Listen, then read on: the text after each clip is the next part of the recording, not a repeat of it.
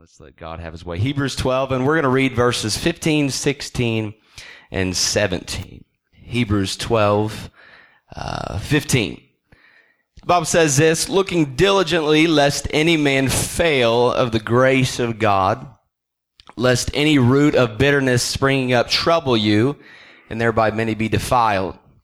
Lest there be any fornicator or profane person as Esau, who for one morsel of meat sold his birthright. For you know how, how that afterward, when he would have inherited the blessing, he was rejected. For he found no place of repentance, though he sought it carefully with tears. Verse 15 again, Sister Hogan, if you would throw that scripture back up there. It says, looking diligently lest any man fail the grace of God. Another version says it like this. See to it that no one misses out on the grace of God. See to it. Amen. I want to teach for the next little bit with the help of the Lord on this title, simple title, Now. Now. Easton, my, uh, Easton, my oldest son, who's five years old, um, he is some, he is the greatest thing I got going for me as far as sermon material. I think you would probably agree with that. That's why you keep kids around, right? Good sermons. Um, this kid loves toys. Loves. And you may think, oh, that's, you know, that's common sense, Bryce. He's a, he, he's a kid. He should love, no, he loves. He, he loves toys. And not just any toys. He loves new toys new toys. And I almost, and I know Mallory would have killed me had I done this, but I almost took a little picture of his toy room uh, and threw it up on the screen here for you today. Um, because literally there, there's kind of a path and you could somewhat see the floor uh, to get through. I mean, we try to keep it cleaned up, we try to keep it organized, but this kid loves toys, and I, I crack up at how creative he is, how he goes about getting a new toy. And it could be, it could be any toy. Uh, but he wants a new toy. He, he's not satisfied with the thousands and thousands of toys that he has in his toy room that he could go and play at his convenience anytime he wants to. He's got any toy you could think of. I cracked up at him at Christmas time when we asked him, hey, uh, somebody, uh, hey, hey, uh, Gigi wants to know what you want for Christmas. And he says, uh, yeah, I want the Paw Patrol set. We're like, you have the Paw Patrol set. You have all of it that you have made us buy individually, that we have created a Paw Patrol city uh, for you to enjoy. He's like, I want, but it's, I want the new one. I want the one that's at Walmart on the shelf right now. It's like you already have that, but I don't have the, I don't have the newest one. I don't have the new one. And he gets creative by how he goes out and, and gets his toys. He may not even be hungry, but I'm like, hey, are you hungry? And then he'd be like, oh yeah. Yes, I'm hungry. Well, I'm like, what do you want? He'd be like, McDonald's. I was like, oh, what do you want for McDonald's? You know, and it's not chicken nuggets, not cheeseburger. I want a Happy Meal. Why do you want a Happy Meal? You know why he wants a Happy Meal. Because there's a toy that comes with the Happy Meal and he and he loves it. He gets so giddy. I get his I get his Happy Meal. The lady hands it to him, and he says, "Dad, don't tell me what toy is in there. Don't don't tell me. Don't." Even, and I'll I'll I'll I'll, I'll take a peek. Up. You know, and he, he loves the anticipation of what the toy is going to be, even though he's already had a Happy Meal maybe a couple days prior, and it's going to be the same toy, but this is the newest toy. Amen. He loves new things. Have anybody ever seen these fidget spinners? Yeah, there's fidget spinners. They kind of took a craze like uh, maybe about a year ago, maybe a little less than a year ago. But I remember my brother telling me how his son Hunter uh, he, he, loves fidget spinners and he's crazy about fidget spinners and and and not just any fidget spinner, but all the fidget spinners. And and to where he told me he has like over thirty fidget spinners. Thirty. Why? Because he craved the newest, the latest, the greatest, and, and even where so much he has a case where he keeps them all locked up. And you know, people think they're so cool with these fidget spinners. They spin around. They're like, check this out. Can you do this? We're like, yeah, I can do that. It's not really a big deal. So I'm here to preach against fidget spinners. No, I'm not. Just But, but what I'm, what I'm dealing with here, my whole thought this morning, what I'm dealing with here with, with, with Easton, this is a real human condition that not only my son Easton wrestles with, or my nephew Hunter, uh, this is a real human condition that all of us have, and that is that we like new stuff. We like new stuff. One of Easton's toys can be two days old, but the one that's on the shelf at Toys R Us is way more exciting than one buried in his toy room. Why? Because we are conditioned. Whether it is our first world condition or our Western mindset, we are conditioned, we are developed, we, we, we are raised with this excitement, anticipation of everything that is new. Even if it's not new, if it's new to you, it's still new. Right? I've passed down some clothes that I've had for years, and even though I've had them for many years, when I pass them down to somebody else, those clothes become new to them. Right? So much of our culture is predicated upon, have you got something new? Is that new? And you're like, oh, it's new. It's brand new. I got this yesterday. This is fresh off the shelf.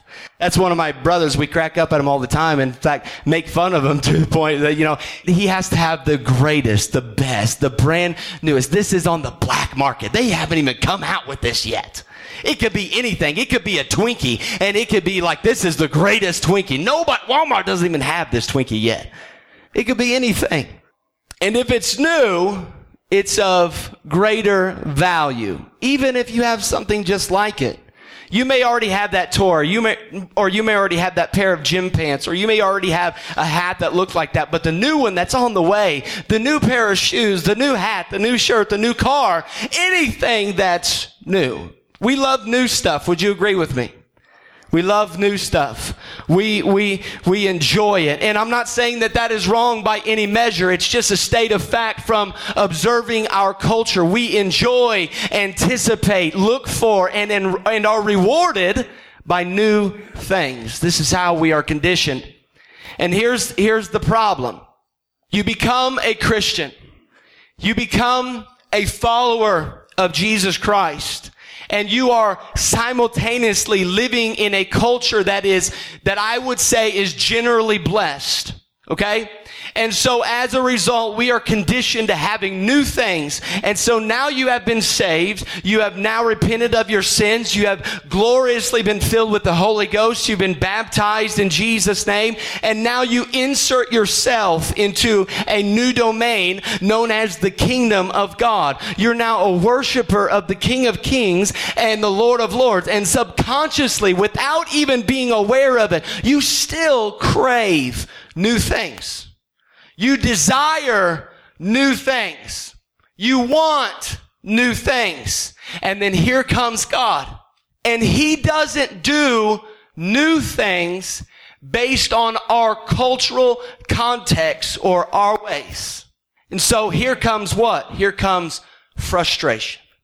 Because we are, we are designed, we are conditioned to crave, desire, to want, to anticipate, to look for new things. For instance, the message of the gospel, the writer of Hebrews, he's writing to Jewish believers who, at this point, everything was going great for the church. Everything was happening for the church. The church was seeing a great gain in that time. And then all of a sudden, there was an outbreak of persecution. There was new regimes. There was dictators that began to rise to power. And now, based on the actual writing of this letter to the Jewish believers, they are now dying. People are being killed. They are being crucified because now Jesus followers are not popular and they are coming under great persecution and great scrutiny. So the writer of Hebrews, he writes to these believers and he essentially says, don't give up. Stay the course. Jesus, Jesus loves you. Don't give up on Jesus. He didn't promise that it would always be easy. And now he writes, and so he goes on, he says, don't give up, stay the course, Jesus loves you. And so now we find ourselves toward the end of this letter that we read in our text, and the writer of Hebrews goes on and he writes, see to it that no one misses out on the grace of God. See to it that no one misses out on the grace of God. Now that is an interesting phrase. And it kind of connects the thought this morning about newness and how we crave new things. Now remember, he's writing this letter to believers. He's writing this letter to people who are already saved, not to people who aren't aware about salvation, not to people who aren't aware about the grace of God, but he's writing this to believers and he says, see to it that nobody misses out on obtaining the grace of God. And you read that and it makes you wonder, how does somebody who is already in relationship with God they're saved. They're in love. They're in relationship with Jesus. How does somebody like that miss out on obtaining the grace of God? Well, it's what we find in Galatians chapter 2 where it says they set aside the grace of God. Galatians 5 talks about how they had fallen from the grace of God. Galatians 5 and 4 says this, Christ has become of no effect unto you. Whosoever of you are justified by the law, ye are fallen from grace. How does somebody who has been saved, how does somebody who has been forgiven of their sins, how does somebody who has had their slate washed clean and gloriously filled with the gift of the Holy Ghost, someone who is in relationship with God Almighty, how does somebody fall from that grace? How do you set aside grace and how do you fall from grace? I'll tell you exactly how. It just gets old. It just gets old. It becomes commonplace. It becomes ordinary. It becomes just another phrase. It becomes something that we, that we say. It becomes something, becomes a phrase like praise the Lord. Hallelujah. God's good all the time. These are phrases that we say in passing and we, and we say them so much. You know, I'm thankful for His grace. They have become simple phrases that we say as we pass one another by and they have lost their meaning. Acts 2.38. Yeah, I know that scripture. Yeah, I've heard of the Holy Ghost. Yeah, I've had the Holy Ghost for all my life. Yeah, I know about it. I know for God so loved the world. I know those scriptures. These Hebrews seem to be tempted to forget what they have. Church, do we know what we have in Jesus? Do we understand what, what we have? He says, see to it See to it that no one fails to obtain the grace of God. See to it, the writer is emphatic. See to it that no one fails to obtain the grace of God. Well, what is this grace of God? What, what is the grace that you're speaking of? First, let me tell you what the grace of God is not. The grace of God is not a concept. It's not a principle, but the, and the grace of God is not this idea, but this grace that I speak of this morning is a person. And that person is the Lord Jesus Christ who is full of truth and grace and mercy. He is grace and He is mercy. The Bible puts it like this In the beginning was the Word, and the Word was with God, and the Word was God. And that Word became flesh and dwelt among us. Jesus Christ is the Word made flesh. He is the grace of God personified. Amen. Romans 3:23 says, "All have sinned and fallen short of the glory of God." We all have a sin problem. We all have this problem. We have this gap in our life that keeps us from relationship with God. But 2 Corinthians 5:21 says, "For he hath made him to be sin for us who knew no sin, that we might, that we might, that we might be made the righteousness of God in in him." I know we had that gap in our life. We had that space that kept us away away from relationship with Him. But Jesus Christ bridged that gap by going to a cross and dying for our sins. Why? So that we might be made the righteousness of God in Him. Jesus Christ has bridged that gap that we once had. And now it is our responsibility, church, to walk across the bridge. It's our decision whether or not to cross it or not. And let me tell you, this is something to celebrate. This is something to get excited about. Don't let this grace, don't let this bridge that He made made become commonplace in our life. Clap your hands unto the Lord this morning. This is what we have right now. Don't let the good news of the gospel, gospel become commonplace in your life. Don't let your relationship with God become so ordinary that you lose the wonder of it all. This is what we have right now. Church, I know we get excited about the future and we get excited about the things that God has in store for us. And without a doubt, we know He has great plans for this church, for this body. But please understand and don't forget about what you have right now. Anybody thankful for the gospel this morning? Come on, we're here because of the gospel of Jesus Christ. That's what we're here. That's what we're celebrating. That's why we gather together to celebrate the gospel.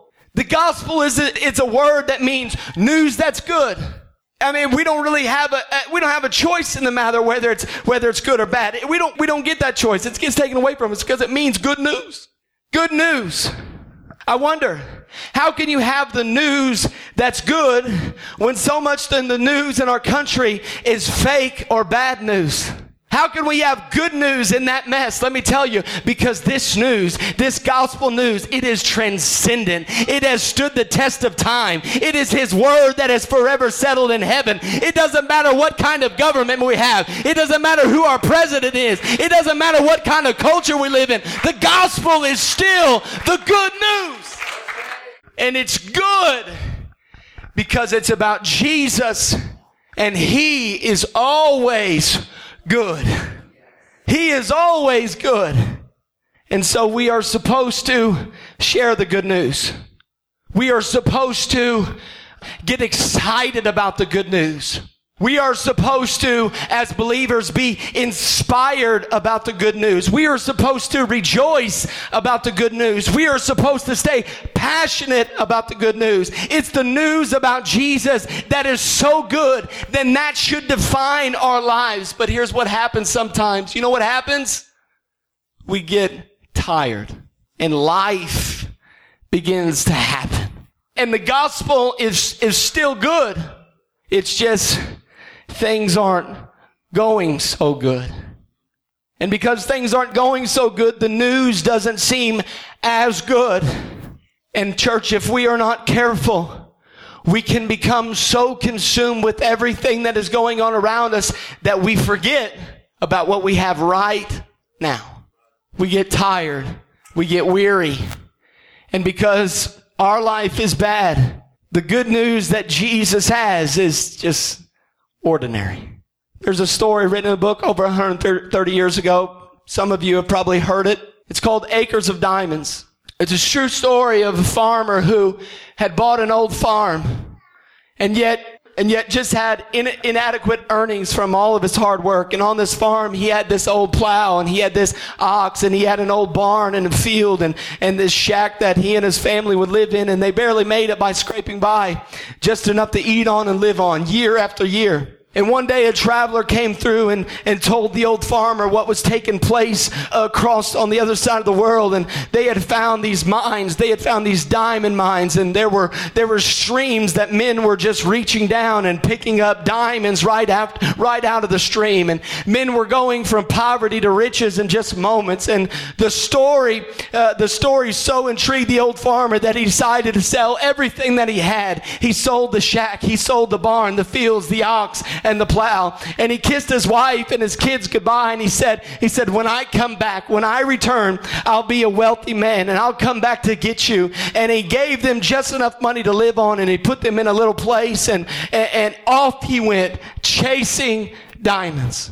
He went to South Africa, India, and ultimately ended up in Spain. And he went all over the world. And anytime he heard of a place to be having a diamond rush, he would get his stuff and he would go. And he would try to find his fortune. He finally reached a point after he had spent all of his money. There was so much depression going on in his life. There was so much anger because he was unable to strike the riches. He was unable to find the diamonds that he had heard about. And so he, in all of that mess, in all of that depression, he decided to dive right into a river that was flowing and he committed suicide right there on the spot.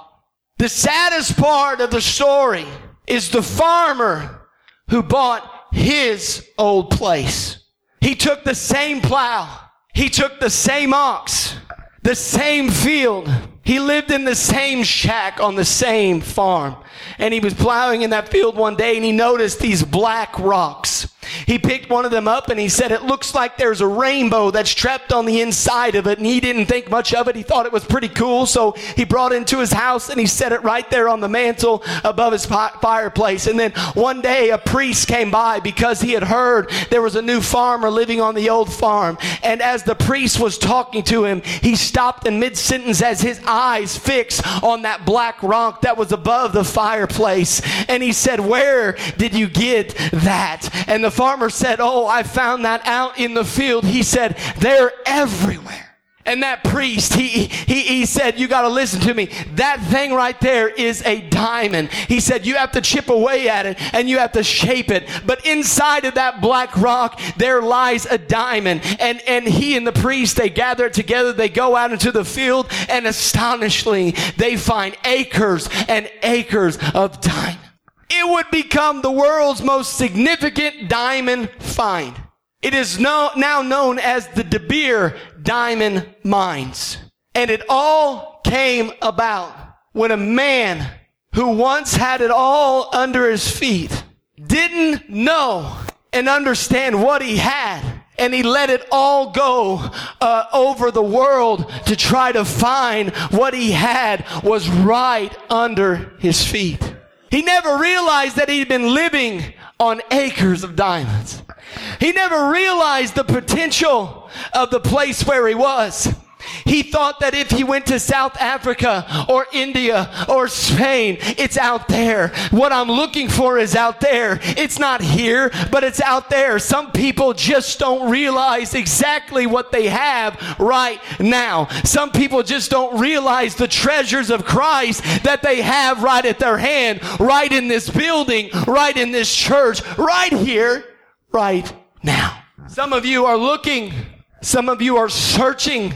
You're looking and you're starting to chase this and you're starting to chase that. And when you don't understand that in Christ Jesus and in the church, you can find acres of riches, acres of treasure. It's here right now. It's all right under your feet. It's here. It's not out there. It's here how sad this story is, but I, I see it repeated all the time because the world's going to look at you and they're going to say, out there is diamonds. Somewhere out there, there is somebody that will make you so fulfilled, not realizing that right where they are, there's acres of diamonds. And so they go searching and they go trying new things. And the enemy wants you to be convinced that it's out there. It's not in here. But I'm telling you, I'm preaching, I'm pleading with you this morning that right now, in this building, in this church, in Jesus Christ, in His Word, that's why the psalmist said, open my eyes to see the wondrous things that are in your Word. God, open my eyes to the things that are here now. God, don't let me get so used to the blessing don't let me get so used to your word. Help me not to lose the wonder of it all. Help me, God, not to get tired, not to get weary, but open my eyes, God, to the wondrous things that are in your word. Church, you don't have to go searching. You don't have to go looking. The only thing that you should search with all your heart is Jesus Christ and Him alone. Amen. A story like this, you can't help but think of the prodigal son. I wonder sometimes what was he thinking? What was he thinking when he left his father's house? What was on his mind? What had convinced him? He had everything and he took his inheritance and he left. And I think sometimes somebody had to have gotten in his head. Somebody came through and said, man, out there, out there, you'll have a good time. Out there is diamonds. Out there is riches. Out there, they're living it up. Out there, you're really missing out, man. That's where life really is. And he was in the Father's house. He was in the Father's house. Somebody lied to him and said, It's out there, it's not in here. So he took his inheritance and he went into a foreign country. He spent all that he had chasing riches chasing diamonds. If I get this, I'll be happy. If I if I achieve this, I'll be happy. But he ended up empty, eating pig's food, and living in their pen. He turns up one day in all the filth and he says this At least in my father's house, there are hired servants that are eating better than this. And so he went back home, and when he got home, he realized that the riches that he was looking for all along was right there under his feet. And he never should have left in the first place. But the world lied to him. Church, this world will lie to you. This world will lie to you. How many times have we seen somebody leave the church chasing a diamond and at the end of their story they find out that it was just a piece of coal? It's the old adage of you really don't know what you've got until it's gone. As you stand with me here this morning,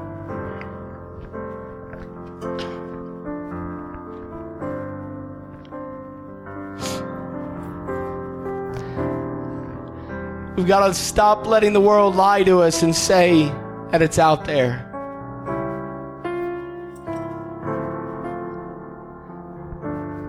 They say, oh, the grass is greener on the other side, Bryce. If you would just get to the other side, it's better. I'm here to tell you that though the grass may look greener on the other side, it's because it's fake. Many times do people hop over the fence to the grass that's greener and find out that it's astroturf? It's fake. It's misleading. Oh, it looks good, looks nice. It looks pleasing. It looks like it has potential. And sometimes we get to a place where we lie to ourselves, where when we look out there, we think that the potential that's out there is greater than the potential that we have right here. I'm here to tell somebody that there is unsearchable riches right under your feet. There is huge potential in the ground that you are standing on right now. And it's all really in how you see things. That's why we need to pray God, open my eyes to the opportunities right here, right now. God, open up my eyes to the potential. Open up my eyes to the relationship. Open up my eyes, God. Help me to see your grace and your mercy that I have access to right now. God, help me to see the people that I'm affecting right now. God, open up my eyes to the beauty of holiness. God, help me to see it right now because there is riches. There is riches. There is riches right under your feet. Right here in this room is God's grace, is God's mercy. I know I said that God doesn't do new things on our terms, but the Bible says that His mercies are new every morning. When you woke up this morning, there's a new mercy knocking at your door.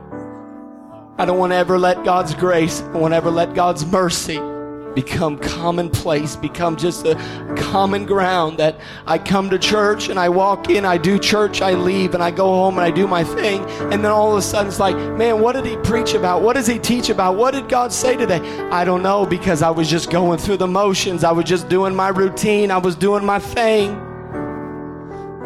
And yet God was speaking all along, trying to open up my eyes to see everything that's here right now. You bow your head this morning? Close your eyes.